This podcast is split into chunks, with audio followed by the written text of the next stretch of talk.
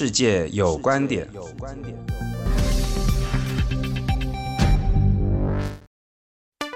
您好，欢迎您收听《世界有观点》，我是沈友忠。岁末年初之际，这集节目邀请您一同关心的国际议题是回顾二零一九年的东亚国际局势。过去一年来，全球的反整合发展持续延烧。在东亚地区也度过了不平静的一年。从东北亚开始，北朝鲜的核武问题不但没有减缓，连韩国、日本都意外引发了贸易冲突。然后是两岸和美中的贸易冲突，过去一年也持续陷入了低迷和对峙的局面。最后是香港的反送中运动，意外的持续了将近一年。而且到现在看起来也还没有结束的迹象，同时也成为了全球关注的议题之一。台湾位处东亚的中心地带，在中国崛起的过程中，东亚地区的政治、经济任何的变化都值得我们一起关注。接着，我们就一起来回顾这些事件的过程，同时展望在二零二零年可能的发展趋势。首先是东北亚地区，北朝鲜和日韩的贸易问题。北朝鲜的安全问题一直以来都是东北亚的核心议题，而二零一九年可以说充满了起伏和戏剧性的转折。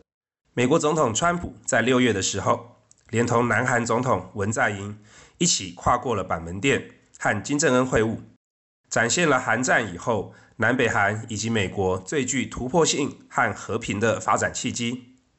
虽然跨出了历史的一页，但北韩的核武威胁仍旧存在，东北亚的紧张气氛也只是稍微减缓。随后在下半年，美国对北韩的经济制裁依然没有解除，而北韩甚至到十二月都不断释放出要试射洲际飞弹的讯息。东北亚的变化可以说让人雾里看花，一日数变。展望二零二零年。北韩议题除了看金正恩与川普的态度之外，韩国以及中国的动向会是值得注意的变数。尤其在中国崛起、美中贸易冲突没有解决的结构性因素下，中国对韩半岛的态度与作为势必会改变这个地区的平衡态势。除了北朝鲜之外，日本和韩国也在二零一九年七月意外地引发了贸易冲突。南韩甚至一度宣布不再续签所谓的日韩军事情报保护协定，象征两国的军事同盟出现了裂痕。尽管在十一月的时候，由于美国的介入与斡旋，韩国最终还是宣布了两国军事情报保护协定持续有效，但在贸易冲突的过程中，凸显出日本和韩国的同盟关系其实非常脆弱。在韩国的社会氛围里，始终对日本有着被侵略的历史情节，而日本社会对韩国的强硬态度也始终保持着一定的敌意。两国在社会民间层次的交往上没有信任基础，会是最大的问题。展望二零二零年，两国信任机制的发展仍然可以说是外弛内张。两国的合作是基本有着共同的威胁，而不是互信关系。十二月二十四日，中国总理李克强和日本首相安倍晋三、韩国总统文在寅在成都举行了会面，显示了未来日韩关系的发展必须考量中国因素，而中国也不会在日韩问题上缺席。透过在东北亚插手日韩的问题，中国会有更大的影响力，而对于美国的威胁也变得更加具体。接着我们往南看，到了台湾海峡。两岸议题受到美中贸易战的影响，在二零一九年也是更加的险峻。由于北京和民进党政府始终不存在信任关系，使得两岸议题没有融冰的迹象。中国在二零一九年持续在外交上打压台湾，挖走了所罗门和吉里巴斯两个邦交国，并且在许多重要的国际场合上封杀台湾。虽然如此，美台关系在二零一九年达到了两国断交后的一个高峰。二零一九年同时也是台湾关系法四十周年。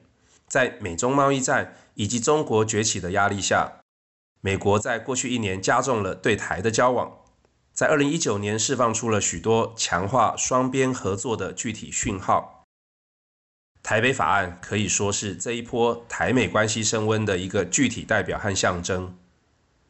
展望二零二零年，两岸关系是否会发生变化，就是美中贸易战的发展趋势。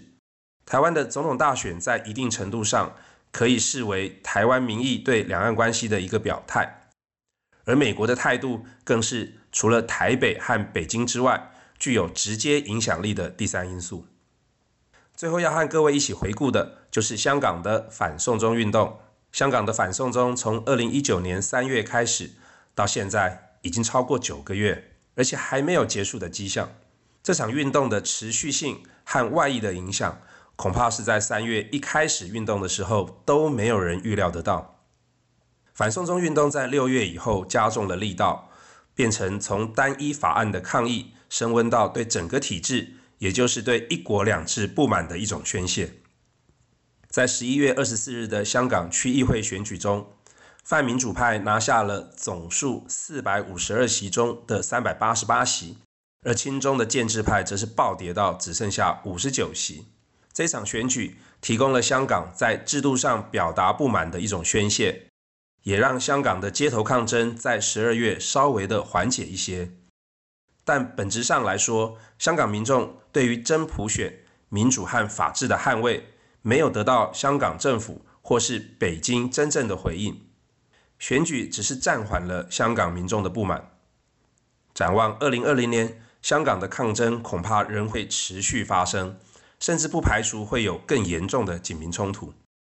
二零二零年同时也是香港立法会和特首的选举年。泛民主派能否在立法会和特首选举再有斩获，也将成为香港问题发展趋势的一个重要关键。对于台湾而言，前面说的几个东北亚地区的发展事件，都影响着我们经济和政治稳定与发展。日韩的竞争对于台湾有短期利多的影响，东北亚必须要维持稳定，对于台湾。是利大于弊。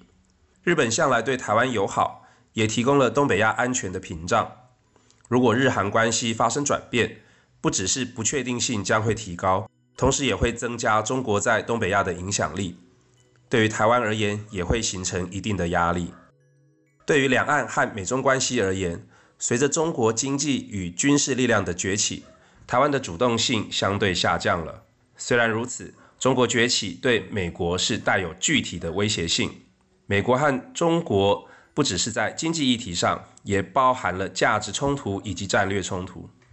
只要美国在东亚议题持续出手维持稳定，台湾的安全可以说就有得一定的屏障。虽然如此，台湾对于主权独立与民主价值也必须要团结一致，美国和国际社会也才有介入的正当性。台湾面对中国的压力，不能保持着以小博大，而是要以小事大的心态，不挑衅、不退缩，是维持台湾利益和两岸均衡的一个基本态度。至于香港的问题，虽然与台湾没有直接的利害关系，但北京对香港的态度足以作为台湾的借鉴。一国两制在香港濒临破产，在台湾的市场也趋近于零。北京如何在香港问题上妥善处理，将影响台湾对北京的态度，甚至是台湾人民对北京政府的态度。二零一九年的东亚烟硝味四起，二零二零年也似乎没有减缓的趋势。让我们在二零二零年也一起持续关注东亚的发展。谢谢您收听《世界有观点》，带您掌握有温度、有观点的国际新闻。我是沈友忠，谢谢您的收听。我们下次见。